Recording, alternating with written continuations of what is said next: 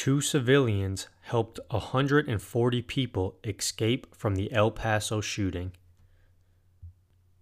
Two heroes, Walmart employee Gilbert Serna and Adria Gonzalez.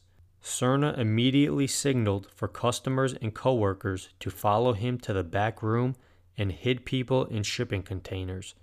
Gonzalez, the assistant teacher, took off her pink hat and started waving it at people nearby, signaling a way out for those to follow her. About 40 people ended up following her to the storage area near the meat counter where they waited in silence. Story found via Good News Movement.